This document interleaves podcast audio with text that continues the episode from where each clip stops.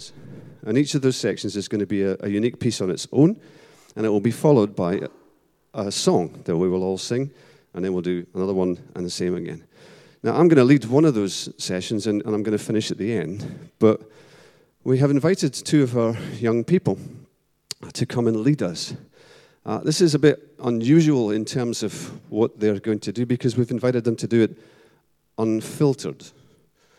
So we've not schooled them in how to behave like an adult in front of us so that we can be happy that they sound like us. They've been given a brief and they've been given the freedom to do whatever they want with that brief.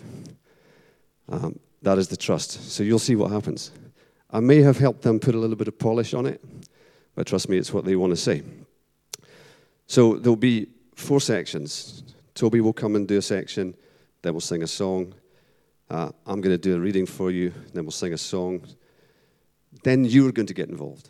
There are, uh, you are going to give one of the sections yourself. So what's going to happen is some readings are going to come up on the screen, and I'm going to ask you to volunteer, just where you're sitting, volunteer to be the person who reads whatever's on the screen. And we've got these roving microphones, and I will bring it to you, and that will be your part. So we've got a part for our kids, we've got a part for our young people, we've got a part for one, you know, respected adult who gets the mic, and we've got a part for you, and we've got four songs, and then we're done. So this is just a meditation all the way through, just meditating on the advent of Christ. So I'm going to invite Toby Ford to come to the front right now. Hello. Stick him at the end. Is that, is that all right? Toby Ford. Um, what size shoes do you take? Look at the microphone. Seven and a half. Seven and a half. Seven and a half, all right. Um, what is the best thing that happened to you this week? Um, what it's like to be 12. no, ask a five year old. They go, ah, it's sweet. But no, what, uh, watching England beat Wales. watching England uh, beat Wales on Tuesday, very good. Uh, what's the most creative thing that you do? Most what? Most creative thing that you do? Oh, um, I don't know. I don't know. What's your favourite Bible story? I'm going to say feeding of the 5,000. Feeding of the 5,000, right. Quick fire, quick fire round. Ready? Quick fire round. Stay near the microphone. Chips or mash? Uh, chips. Cats or dogs? Dogs. Iron Man or Miles Morales? Uh, what? Miles Morales. Spider-Man. Spider Man. Wait, Spider Man in the multiverse, yeah? Okay. Yeah. Which one? Him, right. Yeah. Villa or blues? Uh, Villa. Chicken or beef? Chicken. Football or rugby? Bacon. Wait. Bacon. Still thinking about the chips and the beef. Still going through his head. Bacon, sausages, cheese. You even say? Uh, football or rugby? Oh, football. Football. Go- goggle I'm a celebrity? Oh, don't watch either. Don't watch either Marvel or DC. Um, Marvel. Marvel, right. Um, Toby, would you introduce your, the piece that you've done for us and just tell people a little bit about it, how it made you feel, what you learned? Uh, and once you introduce it, it will play for you. If we get the lights to go out so that we can see it better. Toby, tell us about this. Uh, so John set me the task of putting a slideshow um, together to show all the problems and of humanity. Um, I found it disturbing with what all what's going on uh, in today's world. Um, so I think I touched on eight or nine different topics um, and put them all together in a slideshow. So yeah, good. Here it is. Take, take a seat. If we can have the lights back up, we're going to give you a chance to sing now. We're going to sing to a time frame today. So I'm working to a script to keep me in that time frame. I still don't think it's going to work, but let's see. Um, a bit of a health warning. Um, I am known for many things, I suppose, uh, but you know, I'm not afraid of my own emotions. Uh, and if you knew my upbringing, you'd realize that's been quite a hard battle for a very, very long time to get there. So um, I really don't wish to become terribly uh, moved by emotions in front of you and, embarrass you all. That's not the point. But I, but I know what I'm about to read does make me, always makes me emotional whenever I read it. So I, why not just tell you that? Uh, we can just cope with that together. Um, this is the human condition too. Toby has told us about the world. Um, what I want to talk about is the individual soul within the world. And I'm going to use myself as an example. If there are things that I miss from my days at university as a young man, it's the long walks. At that time, we never thought anything of these. You don't always know what you've got until it's gone. David Kingsmore and I took such a walk. He was from Portrush in Ireland, on track to become a doctor, and I was from Paisley in Scotland to become a psychologist. David was a significant friend to me at that time, not least because on an evening some months before, himself a lapsed Christian, something I did not know, he felt the need to defend the Christian faith against the, frankly, tirade of abuse that I was giving it. This moment came as a shock to both of us. But when the moment came, he was faithful. He would not deny Jesus. This was so profound a revelation to me that it diffused my anger at once and opened up a door of serious inquiry into faith. Some months later, as he and I walked, we spoke in the random way that the late teens do about truly, truly important things. A key point of debate for all thinking young men at that time was whether a rock band uh, going by the name of U2, you may have heard of their work, were or were not Christians.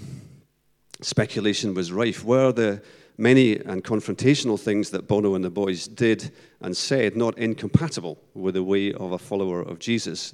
Were they just mining their Christian cultural upbringings in Ireland for cheap lyrics to create controversy and drive up sales? Or were they just recently teenagers themselves and they didn't really know what they believed or what they thought? Answers were on a postcard. Our shared love of music may have led to that U2 discussion on this particular long walk on this particular night, but we both knew that David Kingsmore's inadvertent leading me to Christ had slightly backfired on him. Unable to hide his faith, he was now locked into many such long walks with a very curious uh, and not always easy new Christian. And we, when we talked about Bono and the boys, we talked about my favorite track of theirs. And David assured me that in that track, the faith that I was hearing was genuine. And when I asked him how that could, he could be sure of that, he said, because the lyrics are from the Bible. And he told me where to find them. You could find them in the book of Psalms, Psalm number 40. And that was the name of the track. The track was called 40. God, as always in those days, was not without a sense of humor. The boomerang effect of David Kingsmore releasing faith in me was that it was called forth again from him. So when he had to relate the meaning of U2's 40 for me so I could understand it, it was clearly very moving to him. Music does that for teenagers, even when God's not involved.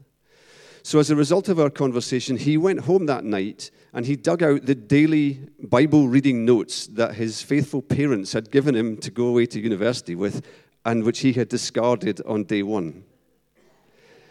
The passage that was set for that very day was Psalm 40. For the other teenager, the things were not so easy. My journey into faith did not come without consequences for me. I am not ashamed of the gospel, for it is the power of salvation for all who believe. But I'm always deeply ashamed of the life of sin into which I had sunk that had made my salvation both necessary and urgent. The more time I spent in the embrace of Christ, his church, and his people, the greater the distance I traveled from that life of sin, the more I knew deeply that Psalm 40 was to be my anchor. 403 words have carried me in gratitude of faith from just another long walk with David Kingsmore on that night, on and on in 35 years of long walks of faith since then. Psalm 40 reminds me of my responsibilities. It reminds me of what has been done for the love of me. It reminds me of my place in the human condition. So I'm going to read it to you.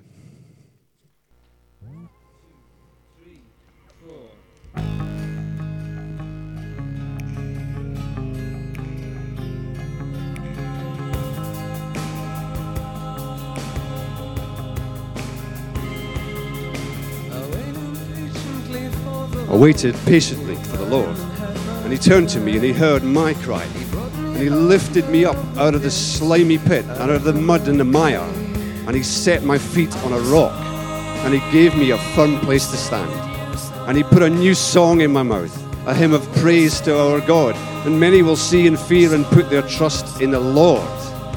Blessed is the man who makes the Lord his trust, who does not look to the proud, to those who turn aside to false gods. Many, O Lord my God, are the wonders you have done. The things you planned for us, no one can recount to you. Were I to speak and tell of them, they would be too many to declare. You see, sacrifice and offering you did not desire, but my ears you have pierced. Burnt offerings and sin offerings you did not require. Then I said, Here am I, I have come. It is written about me in the scroll. I desire to do your will, O my God. Your law is within my heart. I proclaim righteousness in the great assembly. I do not seal my lips. As you know, O Lord, I do not hide your righteousness in my heart. I speak of your faithfulness and your salvation. I do not conceal your love and your truth from the great assembly. Do not withhold your mercy from me, O Lord. May your love and your truth always protect me, for troubles without number surround me, and my sins have overtaken me. I cannot see. They are more than the hairs of my head, and my heart fails within me. Be pleased, O Lord, to save me. O Lord, come quickly to help me. May all who seek to take my life who be put to shame and confusion. May those who desire my ruin be turned back in disgrace. May those who say to me, Aha, aha, be appalled at their own shame. May all who seek you rejoice and be glad in you. May those who love your salvation always say, The Lord be exalted. Yet I am poor and needy. May the Lord think of me. You are my help. You are my deliverer. Oh my God. Do not delay.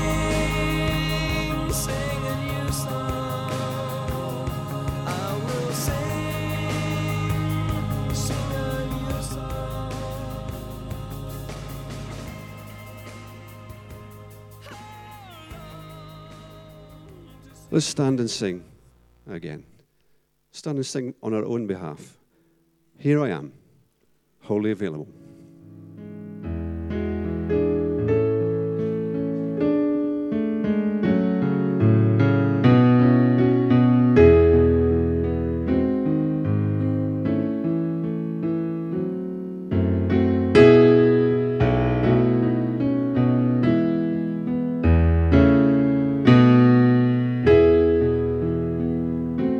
Toby, you've heard from me. Human condition number three is the existence of God's church and the three billion people who go to one. Church is a funny thing. You'd think, as Bible students, that if you were wanting to do a Bible study and you used your computer resources to look up church, you would find, you know, months of, of material there. There are 109 mentions of the word church in the New Testament. Most of them are really not very interesting. Most of them, it's just used as a noun. In fact, there's only one place in the Bible where anybody grapples with the identity in God of the church of God. And this is in the book of Ephesians, the letter that Paul wrote to the Ephesian church. So, what I'm going to trust you with is on the screen are going to come, I think it's five. I can't remember now, I think it's five portions of that scripture. And as you see one, and as God moves you in your heart, that you'd like to be the person who reads that to the body, you're going to put up your hand. And I'm going to bring you the microphone and you're going to read it. And you, you as a church, as a body of Christ, are going to rehearse what the Bible tells us about the meaning of the very thing that we're sitting in. Do you understand the rules? So I'm going to give Kate the other microphone. She can be my runner on the left side, I'll be the runner on the right. So, rules are simple. Read the thing. If you'd like to read it to us, to celebrate it with us, put your hand up. I'll bring you the microphone. You read that one, we do it with all five.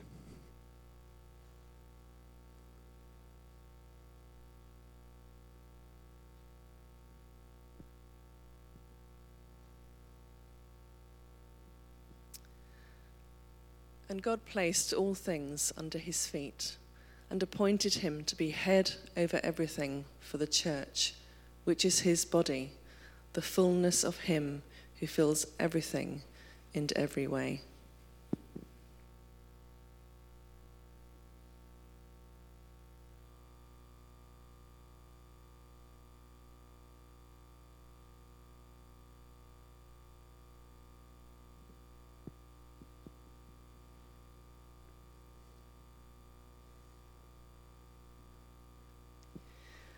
For he himself is our peace, who has made the two groups one and has destroyed the barrier, the dividing wall of hostility, by setting aside in his flesh the law with its commands and regulations.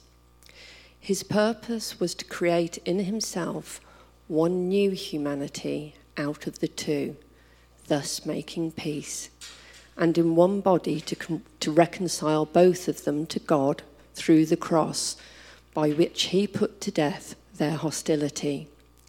He came and preached peace to you who were far away, and peace to those who were near. For through him we both have access to the Father by one Spirit.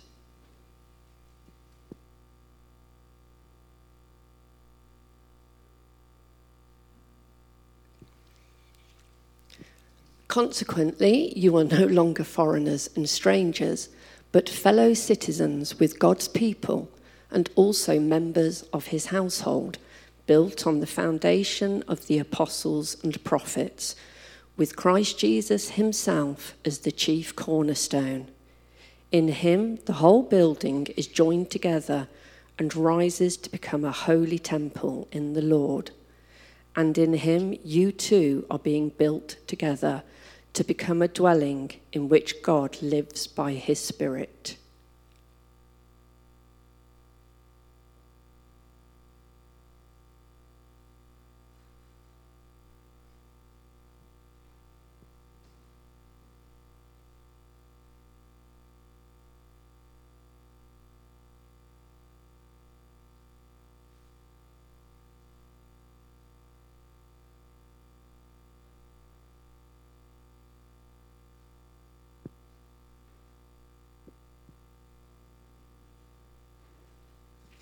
In reading this, then, you will be able to understand my insight into the mystery of Christ, which was not made known to people in other generations, as it has now been revealed by the Spirit to God's holy apostles and prophets. This mystery is that through the gospel the Gentiles are heirs together with Israel, members together of one body, and sharers together in the promise in Christ Jesus. Want me to carry on? Sorry. I became a servant of this gospel by the gift of God's grace given me through the working of his power. Although I am less than the least of all the Lord's people, this grace was given me to preach to the Gentiles the boundless riches of Christ and to make plain to everyone the administration of this mystery, which for ages past was kept hidden in God who created all things. His intent was that now, through the church, the manifold wisdom of God should be made known to the rulers and authorities in the heavenly realms, according to his eternal purpose that he accomplished in Christ Jesus our Lord. In him and through faith in him, we may approach God with freedom and confidence.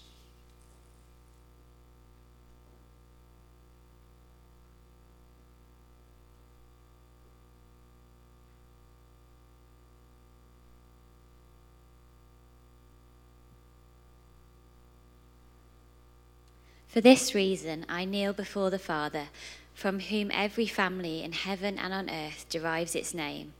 I pray that out of his glorious riches he may strengthen you with power through his Spirit in your inner being, so that Christ may dwell in your hearts through faith. And I pray that you, being rooted and established in love, may have power together with all the Lord's holy people to grasp how wide and long and high and deep is the love of Christ, and to know that this love that surpasses knowledge, that you may be filled to the measure of all the fullness of God. Now to him who is able to do immeasurably more than all we ask or imagine, according to his power that is at work within us.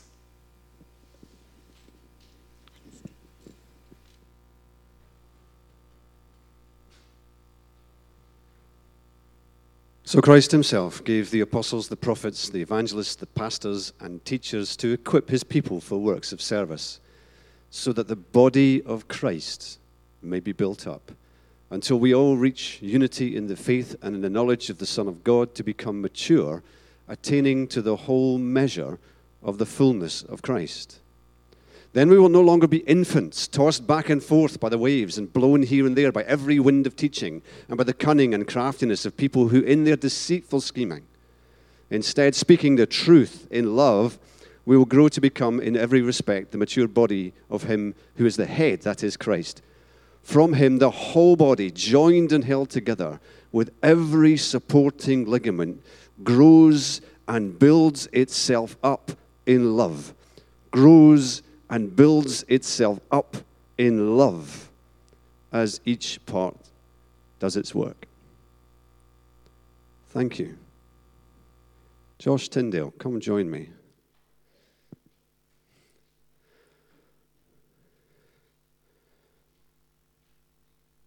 The human condition number four is what does it feel like to be a young person in the bosom of the very church we've just been describing?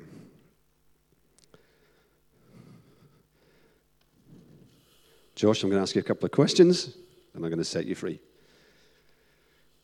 Christmas pudding or mince pie? Neither. Ooh. Controversial. Swimming pool or ocean? Swimming pool. Lord of the Rings or Game of Thrones? Lord of the Rings. McDonald's or Burger King? McDonald's. Sunny or snowy? Sunny. Jason Bourne or James Bond? J- Wait, Jason Moore. Jason Bourne or James Bond? James Bond. Xbox or PlayStation? Xbox. England or Senegal? England.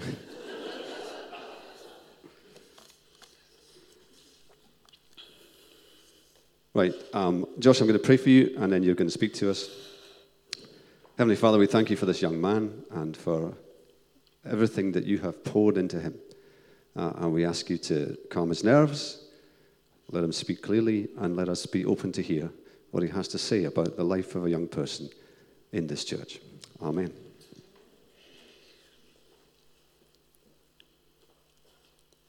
Good morning, everyone. My name's Josh Tyndale, and I am coping with meaninglessness. Meaninglessness.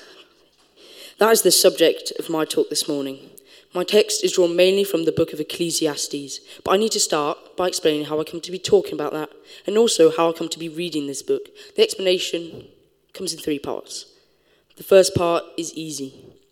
I'm standing here because my youth leaders have told me that you'll be very pleased to hear a young person give a talk. They have told me that because of that, it doesn't matter if my talk turns out to be rubbish, you will still really enjoy hearing it. So I'm pleased about that. The second part, the second part of the explanation is not so easy. They have told me that you are interested in hearing about my experience of faith and of church, that it won't matter what I want to say. You are interested in hearing the truth from my perspective. That is going to be the hard part, especially when you stop and think what sort of talk it is going to be if my title of it is Coping with Meaninglessness. I think you might not be pleased with that. The third part is why I was asked to look at the book of Ecclesiastes and give a talk on it. This is not something I normally want to read.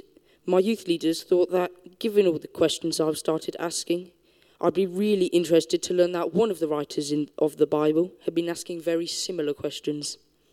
The only thing that was really interesting, however, is how spectacularly wrong they were about that. I found Ecclesiastes difficult. I was bored and confused by it. I first noticed I started to struggle with the meaning of faith last year. I came to the main church service with my dad and I was just so bar- bored by it. So, not wanting to get into trouble by reading the scores whilst I was in church, I had the great idea of reading the Bible on my phone.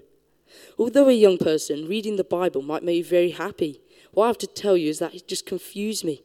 I found that Jesus was saying, If anyone comes to me and does not hate his father and mother, his wife and children, his brothers and sisters, yes, even his own life, he cannot be a disciple. Now, I'm asking why Jesus wants me to hate people. I get these sort of questions a lot. In Yobs recently, we, were, we have been asked what church should really mean to young people. In one session, we asked our opinions about church, church worship. One youth leader even described our responses to another youth leader by saying they were brutal. But I just think that we sing boring old songs that don't mean anything to me. If you ask me to be honest about how I feel, I feel that church is just not interesting. Having to stay in the main service is just mindless for me. I feel bored and confused because it doesn't mean anything to me. I haven't been saying that because I want to be mean or horrible. I've been saying it because I'm being asked what I think and I'm just telling the truth. And reading Ecclesiastes just did not seem to help at all. This guy waffled on and on, but what he said just makes me complain even more about the meaninglessness of it. Here are some bits I struggled with. In one part, he says, I know that everything God does will endure forever. Nothing can be added to it and nothing taken from it. God does it so that people will fear him. Whoever fears God will avoid all extremes. But why does God force fear on us? Doesn't fear just lead to anger, and doesn't anger just add to hate, and doesn't hate just lead to sin? And then after that, he goes and says, As for humans, God tests them. He has no pleasure in fools. I found one upright man among a thousand, but not one upright woman among them all. But why is God never the one to be tested? Why is that not allowed? And also, why does God get to have the choice in not having pleasure in fools? I was always being told that He loved us no matter what. And also, why is this sexism still allowed in the Bible? Then after that, he says, I saw the tears of the oppressed, and they have no comforter. Pity anyone who falls and has no one to help them up. But why does God only get to save some people and not the others? Why does he get to make the decisions? That is just really unfair. Then after that, he says, There was a man with no end, to his toil, yet his eyes were not content with wealth. God gives some people wealth and possessions, but does, God does not grant them the ability to enjoy them. But why does God get to choose who suffers to be wealthy and happy? That is just also very unfair. So I just stopped reading it. Some guy waffling on centuries ago about philosophical questions did not make me feel better. It made me feel bored and confused, and to make me want a waffle break. I've been told I can be honest with you, and I really hope that's true. Because one thing Ecclesiastes did give me was a way to express what I honestly feel right now. Meaningless, meaningless, utterly meaningless. Everything is meaningless. This is exactly how I feel about the servants. No offense. What a heavy burden God has laid on mankind. This is exactly how I feel about being asked to read the whole Bible. All of it is meaningless, a chasing after wind. This is exactly how I feel when I'm trying to connect with God. So, if you ask me to be honest about how church and faith feel from my perspective, I don't mean to upset you, but the truth is that I'm having to cope with the meaninglessness of it. And it's hard to do this. So, when whoever is preaching, please ponder on the thought of including us in the sermon. Us meaning Yops and Gobs. So, thank you for listening. Scotland. Lots of sayings in Scotland which are slight put downs. One of my favourite put downs is your mouth's writing checks that your body can't cash. Right. So, my mouth wrote that young man a check. I told him he could say what he wanted to say. Your body has to cash that check. You have to take him into your heart because he belongs to you. They all do. I'm going to finish we've got one more song to sing together. Um, and I'm going to lead you in that song. And then, come, yeah, yeah, come. Way, as well as your friends. When Jesus comes to us, he's counter to the culture. Though Magi royalty travel a thousand miles from the east to greet him, though the cosmos celebrated his star to rise, he comes to be a refugee. Escaping the slaughter of the innocents. The response to his threat to power. If Jesus comes to us, he is counter revolutionary. Though his kingdom would overwhelm the Holy Roman Empire, his entrance is on a donkey. His welcome for children and the marginalized. He did not shout out in our streets. He has become a bruised reed that we have not broken. He is a smouldering wick that we have not snuffed out. He yet befriends our prostitutes. He yet aligns with our sinning classes. He yet refuses to hate our foreigners or deny our aliens their rights. He yet bids us all of every kind to come to his all in all, a kingdom without gates or without guards, a welcome that is without end. When Jesus counters us like this, we crucify him. His trusted friends desert and disown him in his need, calling down curses on themselves rather than share his accent or own his name. His enemies rise up as one and mock him in his despair. If you will but save yourself from the cross to which we've doomed you, we'll consider whether we need saving. Our military industrial complex simply extends its voracious protectorate to crush, to pierce, to crucify, to constantly, with military force, discard those who are unacceptable. This is the story of Jesus Christ and his advent here. Jesus, the illegitimate, Jesus, the working class, Jesus, the refugee, the pacifist, the pierced Christ, the one who'd gather all our rejects to his side, the sacrifice we slaughter to our pride. If God of very God be he, then who must it be said in his story Ah are we?